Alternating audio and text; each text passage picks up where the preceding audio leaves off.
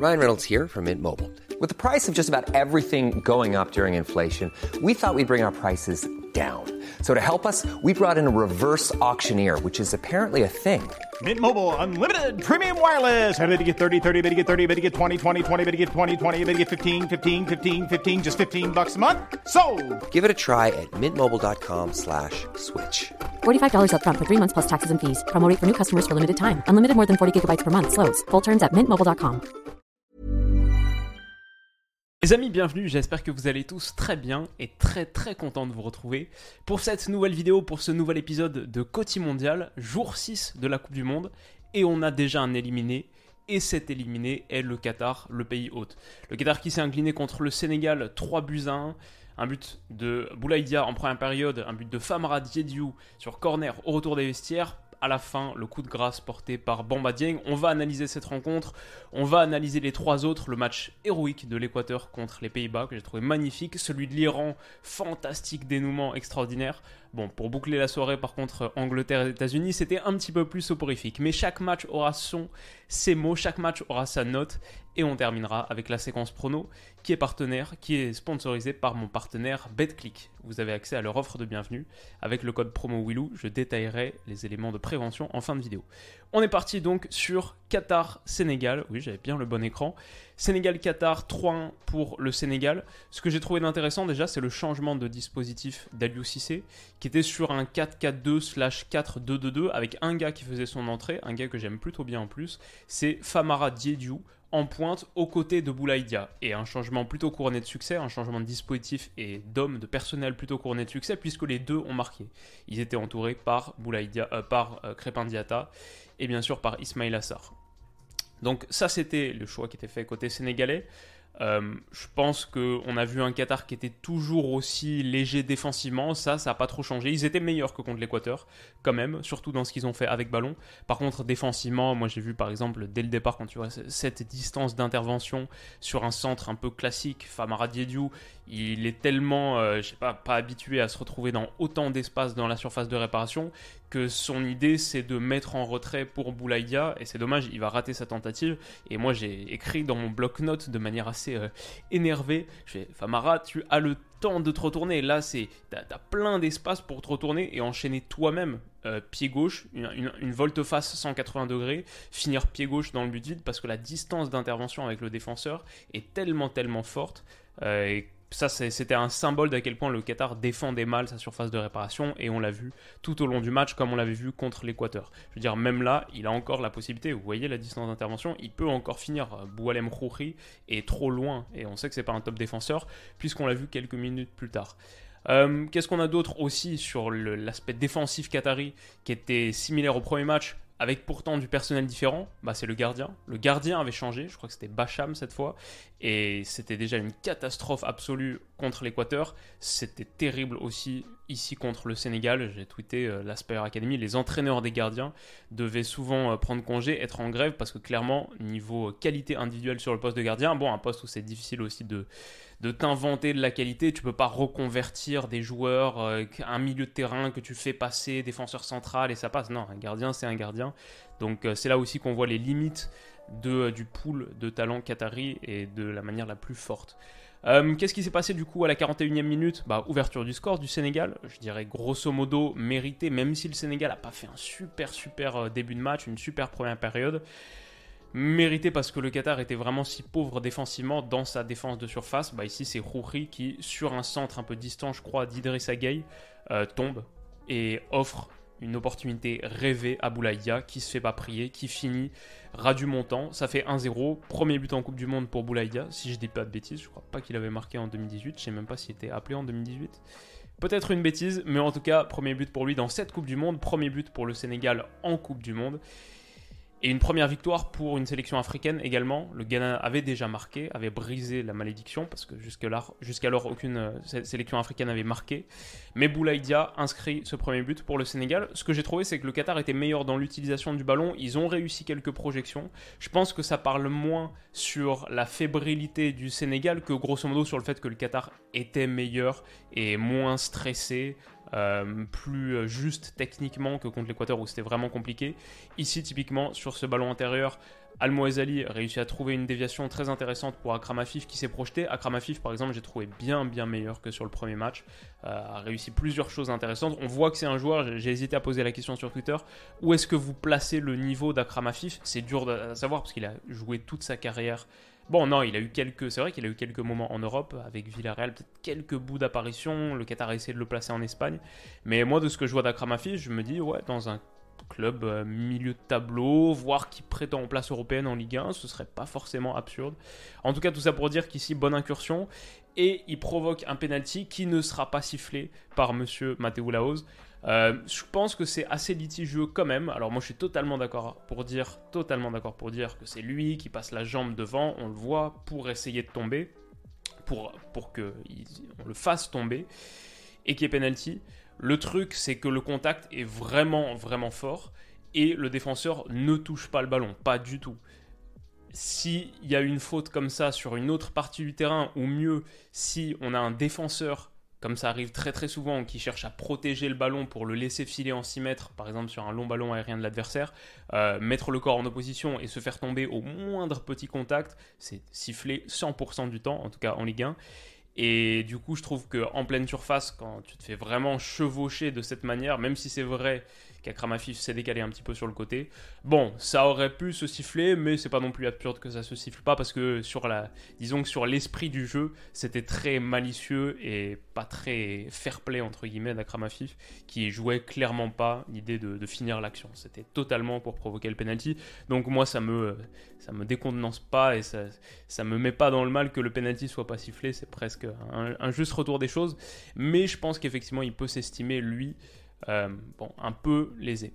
En tout cas, c'est pas sifflé et le Sénégal va en profiter au retour des vestiaires pour prendre un second but d'avance grâce à Famara à la réception d'un corner. C'est le premier but sur corner inscrit, premier but sur corner direct inscrit au mondial. Celui qui s'en approchait le plus jusqu'alors, c'était celui, le deuxième de l'Angleterre, Saka contre l'Iran, avec cette remise de la tête de Maguire. Bon, si on peut aussi parler de celui d'Adrien Rabiot, mais ça c'est vraiment dans la suite, dans la prolongation du corner.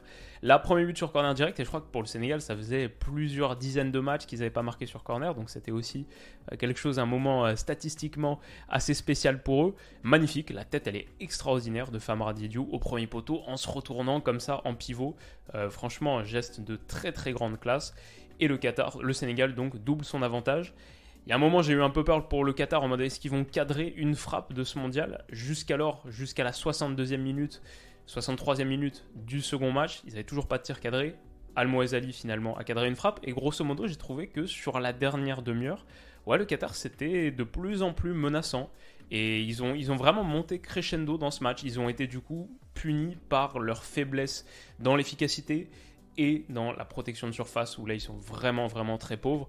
Mais sinon ils se sont générés pas mal d'occasions. Je trouve que leur centre était très correct. Par exemple celui-ci qui va conduire Edouard Mendy à une parade absolument fabuleuse. Mendy qui a fait un très bon match et ça c'est une bonne nouvelle pour le Sénégal dans la foulée de son, son entame totalement ratée contre les Pays-Bas. Euh, super super parade d'Edouard Mendy, sans doute le plus bel arrêt du mondial pour l'instant, un peu type Gordon Banks, magnifique. Et un centre réussi pour le Qatar. Un nouveau ici, où Muntari, qui est entré en cours de jeu, va marquer, va marquer le premier but de la compétition pour le Qatar et nous offrir une fin de match un peu déjantée, un peu folle, que le Sénégal va éteindre grâce à l'entrée d'un gars, Ndiaye, qui a été superbe sur son entrée. Quel petit joyau, le gars de 22 ans.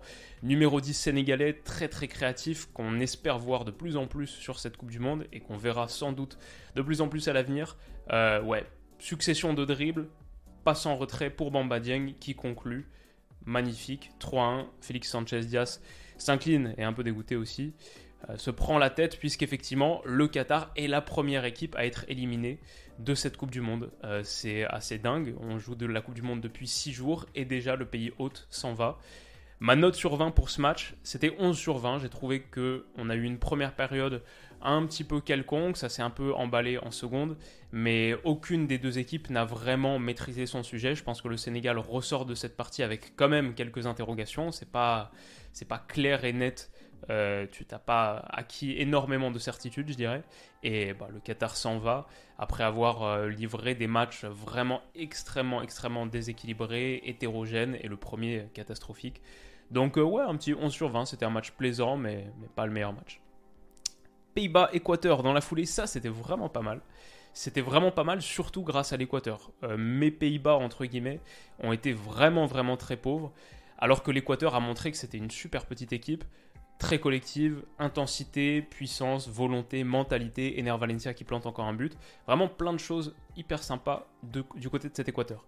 Alors initialement, les Pays-Bas ont pris l'avantage grâce à un petit ballon perdu par Moïse Caicedo, qui va se rattraper plus tard, mais son, son tacle et sa récupération, bah ensuite malheureusement, il la redonne ici à David Klassen, qui va laisser filer pour Cody Gakpo, qui plante une frappe extraordinaire du pied gauche, surpuissante. On joue la sixième minute de jeu. C'est enroulé, c'est brossé et c'est d'une telle force. Deuxième but déjà dans ce mondial pour Cody Gakpo, qui est un des deux ou trois joueurs qui sortent du lot côté Pays-Bas. Et c'est lui et Frankie de Jong en gros qui maintiennent cette équipe en vie parce que sinon je trouve que c'est vraiment vraiment léger. La phase de relance est toujours aussi sympa, ça reste les Pays-Bas, mais une fois que ça s'aventure dans le dernier tiers, c'est compliqué, il n'y a pas grand chose. Donc à part Cody Gakpo, difficile, difficile pour les Pays-Bas. En revanche, l'Équateur de son côté, bah, typiquement là, euh, c'est les, les, stars de l'Équateur, Ener Valencia qui trouve en appui Moises Caicedo qui se projette, ouf, la petite feinte, l'accélération, pour retrouver, euh, je me souviens plus, Plata, il me semble. Le numéro 19, je crois que c'est Plata, c'est ça et euh, ouais, vraie belle petite offensive de l'Équateur qui aboutit pas, mais on voit le travail de Caicedo, l'appui sur Ener Valencia, qui est pas seulement ce joueur de finition, mais donc aussi de construction. Vraiment, vraiment super joueur.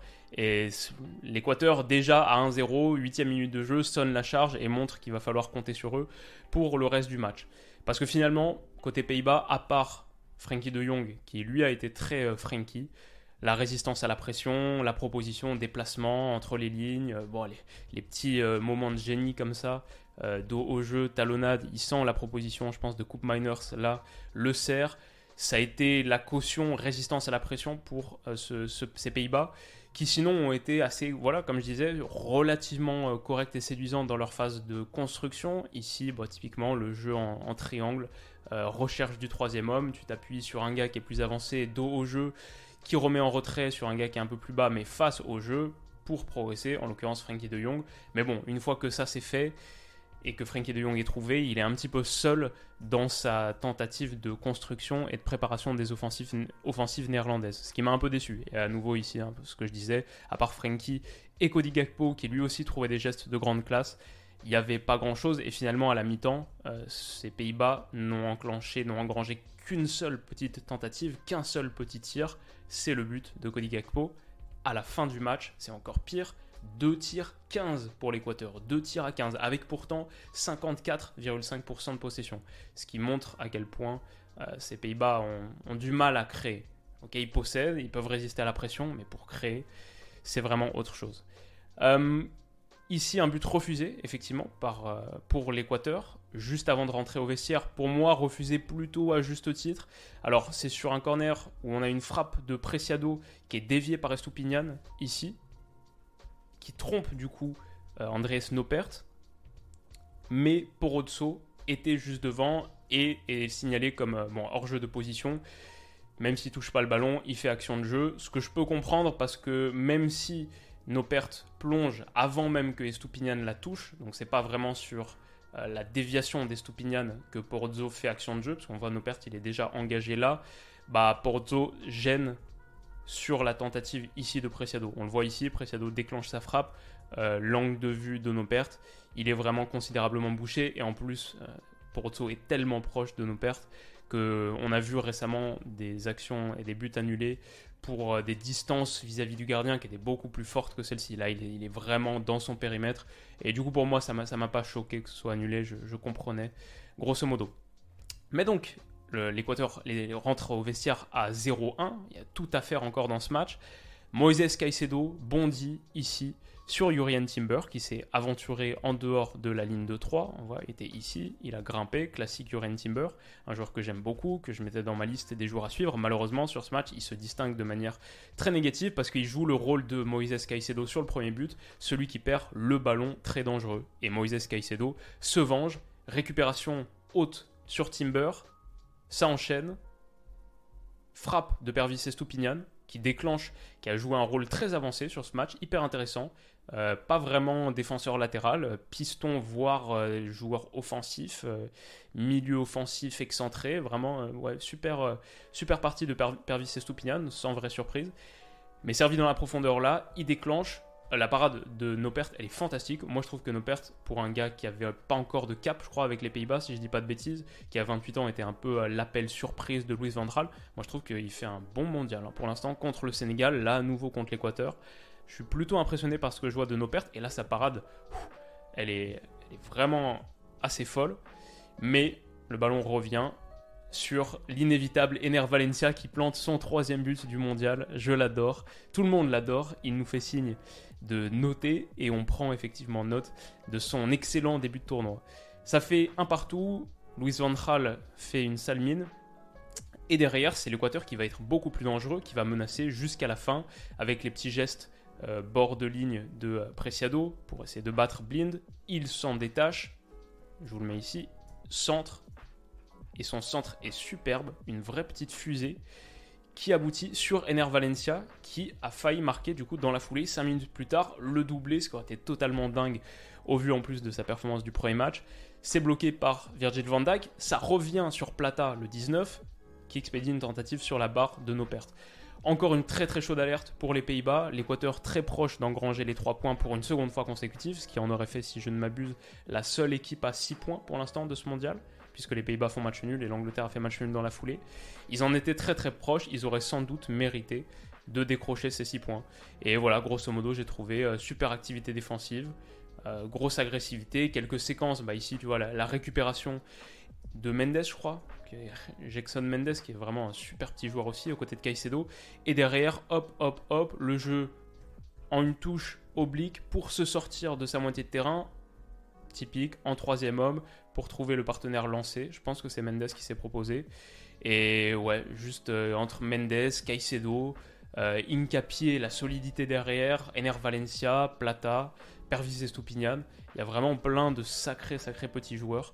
Côté équatorien, c'est juste dommage. La grosse mauvaise nouvelle, c'est la blessure d'Ener Valencia, qui se tient le genou à la 87e minute de jeu. Le genou auquel il avait déjà eu mal sur le match aller, sort sur civière en pleurant.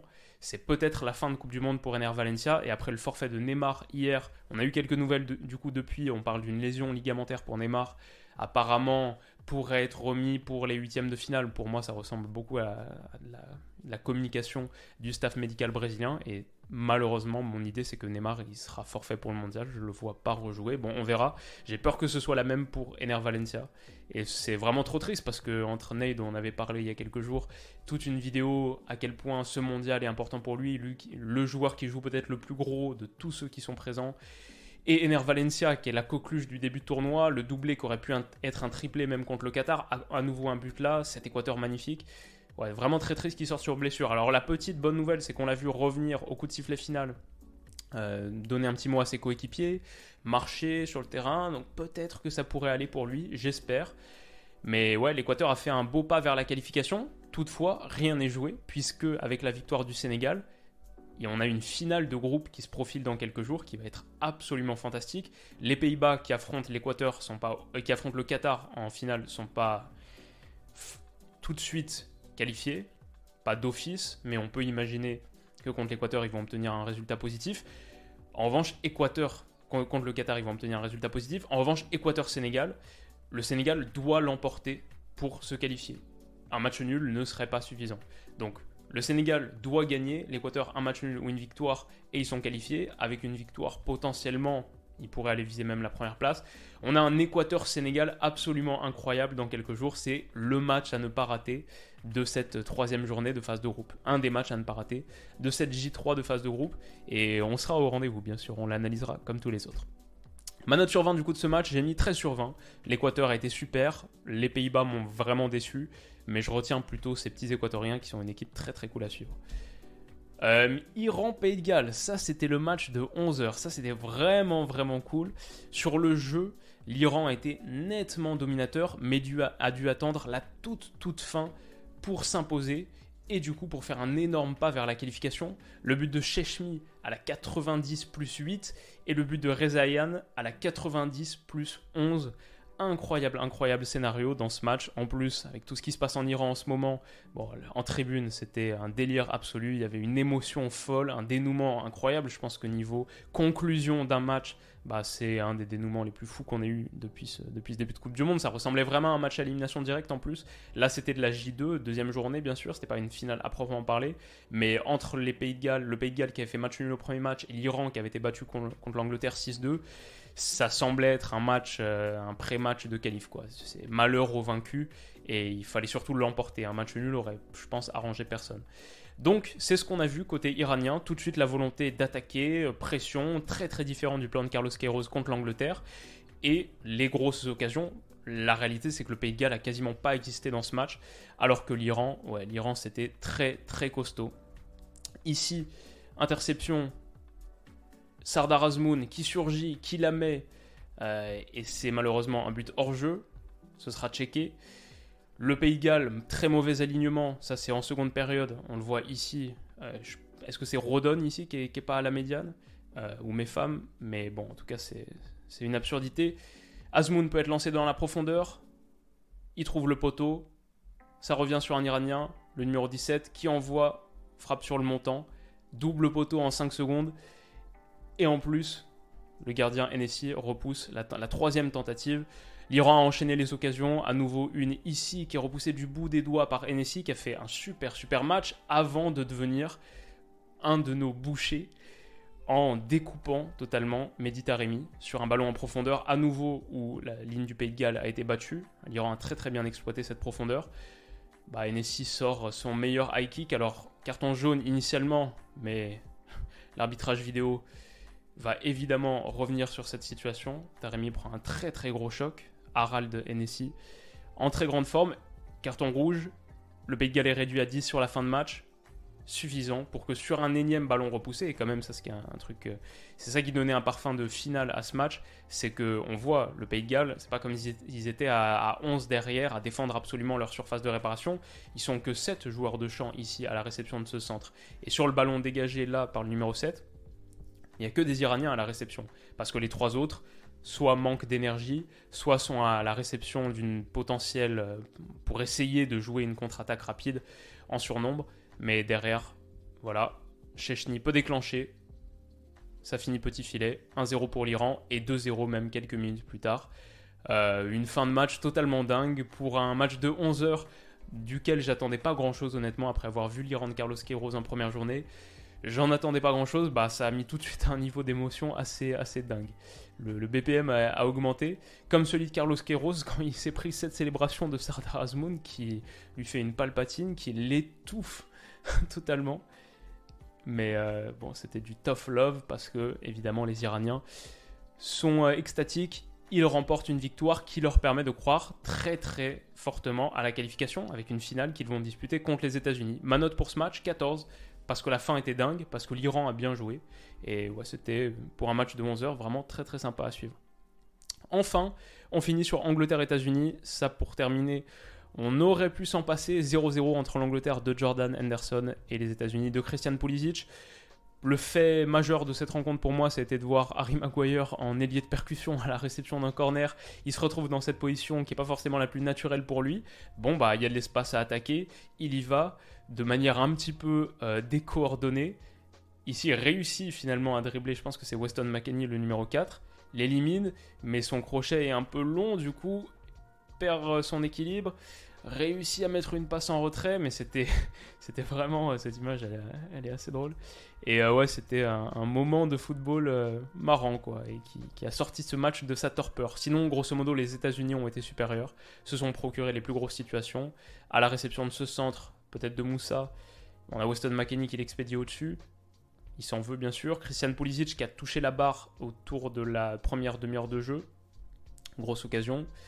Et je trouve généralement que les Américains ont bien neutralisé Kane. Euh, ici, conduit à reculer. Dans la surface, on voit qu'il est touché par ce petit centre de Grealish. Bon, bah, tout de suite, prise à 3. La protection de surface américaine a été solide. Et à l'inverse de ce qu'on a vu contre le Pays de Galles en seconde période, où ils ont commencé à craquer sur les centres, là, euh, un Zimmerman, euh, par exemple, a été très costaud. Donc voilà, États-Unis solide, 0-0, pas un match très sympa. Mais euh, Berhalter et Southgate se quittent bon ami.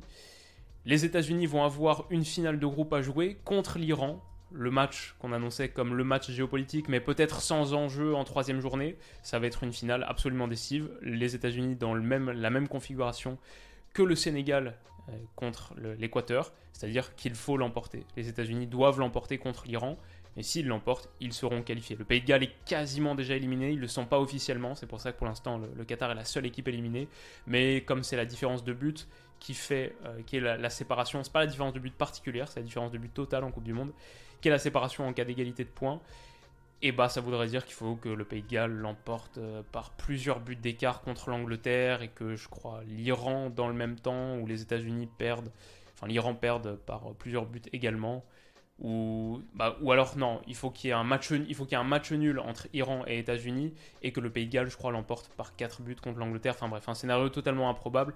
En gros, les États-Unis l'emportent contre l'Iran, ils sont qualifiés. L'Iran résiste, fait match nul ou l'emporte contre les États-Unis, ils sont qualifiés. Donc euh, ouais, on va avoir une finale de groupe dingue également. Mes pronos pour finir sur la journée de demain avec quelques grosses affiches, évidemment. D'abord Tunisie-Australie pour démarrer. Ensuite Pologne, Arabie Saoudite, hâte de voir ces Saoudiens dans une autre configuration. France-Danemark à 17h, bien sûr. Et Argentine-Mexique à 20h, qui est déjà le match de la dernière chance pour les deux, a fortiori pour l'Argentine. On n'aurait pas pensé dire ça il y a quelques jours. Mais donc, euh, déjà, Tunisie-Australie, pour moi, les Tunisiens m'ont fait forte impression contre le Danemark. L'Australie, je les ai trouvés assez faibles contre l'équipe de France, évidemment dans un contexte particulier. Mais ouais, Graham Arnold, euh, les principes de jeu très restrictifs. Je vois pas cette Australie réaliser grand chose contre la Tunisie. Simplement, il faut que la Tunisie soit capable de mettre un petit peu plus de tranchant dans ses offensives, je pense. À l'image d'un Laidouni qui, euh, sur ses projections contre le Danemark, ralentit vraiment la cadence, n'a pas cette capacité à attaquer les grands espaces. Pas sûr qu'il y en ait beaucoup contre l'Australie, mais cette Tunisie doit être un petit peu plus tueur. Je pense qu'elle est capable de l'être et je la vois meilleure que l'Australie. Donc je vais dire euh, un petit 2-1 pour la Tunisie, 2-1 ou 1-0. Et comme je suis joueur et que j'appelle des buts dans ce match, on va dire 2-1. Pologne-Arabie Saoudite, dans la foulée, ça peut être le désenchantement pour l'Arabie Saoudite d'Hervé Renard, qui a été évidemment, son plan de jeu a été couronné de réussite contre l'Argentine. Euh, les scènes de liesse que ça a déchaîné, enfin, c'est évidemment la très belle histoire. J'ai adoré, adoré ce match. J'ai mis ma meilleure note du mondial pour l'instant. Et ok, très très fan de ces Saoudiens. En même temps, si je suis honnête, j'ai aussi vu une Argentine qui était à quelques centimètres de planter 3-4-0 en première période et derrière l'Arabie Saoudite revient jamais. Je pense que c'était bien de jouer le hors-jeu, le offside trap de Hervé Renard, etc. Mais grosso modo, si l'Argentine, euh, si Lautaro Martinez retarde ses appels d'une fraction de seconde, si la VAR tranche pas à 1 mm près le 2-0, si, si, si, je pense que l'Argentine aurait pu l'emporter assez facilement. Et du coup, est-ce que l'Arabie Saoudite peut proposer non seulement autre chose, mais avec peut-être encore plus de qualité contre la Pologne. Dans un match, bah, je crois l'Arabie Saoudite contre l'Argentine, ils ont peut-être trois tirs, quelque chose comme ça. Donc euh, le seul truc, c'est que j'ai vu une Pologne vraiment, vraiment faible également contre le Mexique, mais vraiment faible. Du coup, dans ce match, je vais partir sur est-ce que c'est une surprise?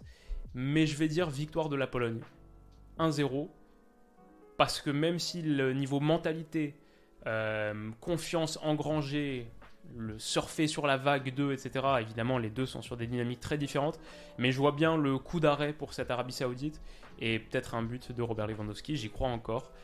Bon, on verra, mais ce sera un match très très intéressant à suivre. Pas plus, bien sûr, que France-Danemark, que j'ai analysé en longueur ce matin. J'en ai fait une vidéo preview très détaillée pour parler du Danemark sous toutes ses coutures et j'ai donné mon prono de manière voilà, complète. Donc on va mettre un petit point d'interrogation ici et je vous réfère à cette vidéo.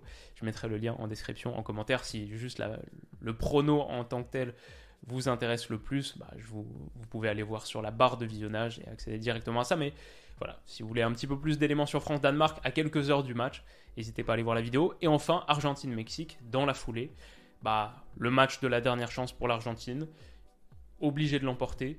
Je pense que contre l'Arabie Saoudite, ils ont été quand même, euh, pas beaucoup de réussite. C'est moins fort que ce que j'imaginais, pour sûr. Mais je pense que c'est quand même plus fort que ce Mexique qui m'a pas fait forte impression contre la Pologne, que j'ai trouvé marginalement meilleur que la Pologne, mais quand même assez réduit dans son expression. C'est très plat, monotone comme style.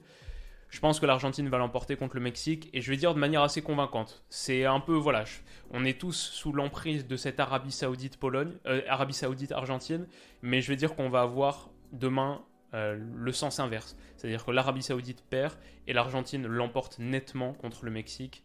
Euh, allez, 3 buts à 1, parce que c'est vrai que Otamendi, Romero, c'était quand même assez friable. Et à voir si Lisandro Martinez commence par exemple, ce sera intéressant à suivre. Mais donc voilà pour ces pronos. Je ne sais pas si j'ai inclus évidemment le bandeau de prévention. Vous avez accès à l'offre de bienvenue de BetClick avec le code promo Willou. Leur offre de bienvenue, c'est jusqu'à 100 euros remboursés sur votre premier pari s'il est perdant. Et c'est remboursé en free bet qui sont des crédits de jeu non retirables. Comme d'habitude, pariez que si vous êtes majeur. Jouer comporte des risques, donc soyez responsable dans votre pratique du pari sportif. Et ça conclut grosso modo la vidéo d'aujourd'hui. Je vous remercie à nouveau pour tout votre soutien. On est quasiment à 504 000 abonnés, ça augmente de jour en jour. Merci pour tout ça. Enfin, apparemment, aujourd'hui, on est Black Friday et j'avais promis à un sponsor de longue date de la chaîne de leur faire un petit shout-out. Donc Manscaped, dont je parle régulièrement sur la chaîne, qui sponsorisait quasiment une vidéo par mois récemment, me dit de vous dire que tous leurs, produits sont encore plus en réduction sur leur site. Bien sûr, c'est euh, sur manscaped.com et vous avez moins 20% avec le code promo Willou. Merci à vous pour votre soutien. On se retrouve très très vite pour la prochaine. C'est demain pour l'analyse de France-Danemark qui va être absolument dingue. Trop trop hâte pour ça. Et bien sûr, comme on fait chaque fois, une, deux, trois vidéos par jour pendant toute la durée du mondial. Soyez présents, votre soutien m'amène beaucoup de force et c'est toujours un plaisir de faire ces vidéos en clôture de journée ou en milieu de journée quand il y a des événements absolument dingues. Bah, demain, l'analyse de France-Danemark, par exemple, ce sera direct après le match, autour de 20h du coup. Prenez soin de vous et rendez-vous demain. Bisous. Hi, I'm Daniel, founder of Pretty Litter. Cats and cat owners deserve better than any old-fashioned litter. That's why I teamed up with scientists and veterinarians to create Pretty Litter. Its innovative crystal formula has superior odor control and weighs up to 80% less than clay litter. Pretty Litter even monitors health by changing colors to help detect early signs of potential illness. It's the world's smartest kitty litter. Go to prettylitter.com and use code ACAST for 20% off your first order and a free cat toy. Terms and conditions apply. See site for details.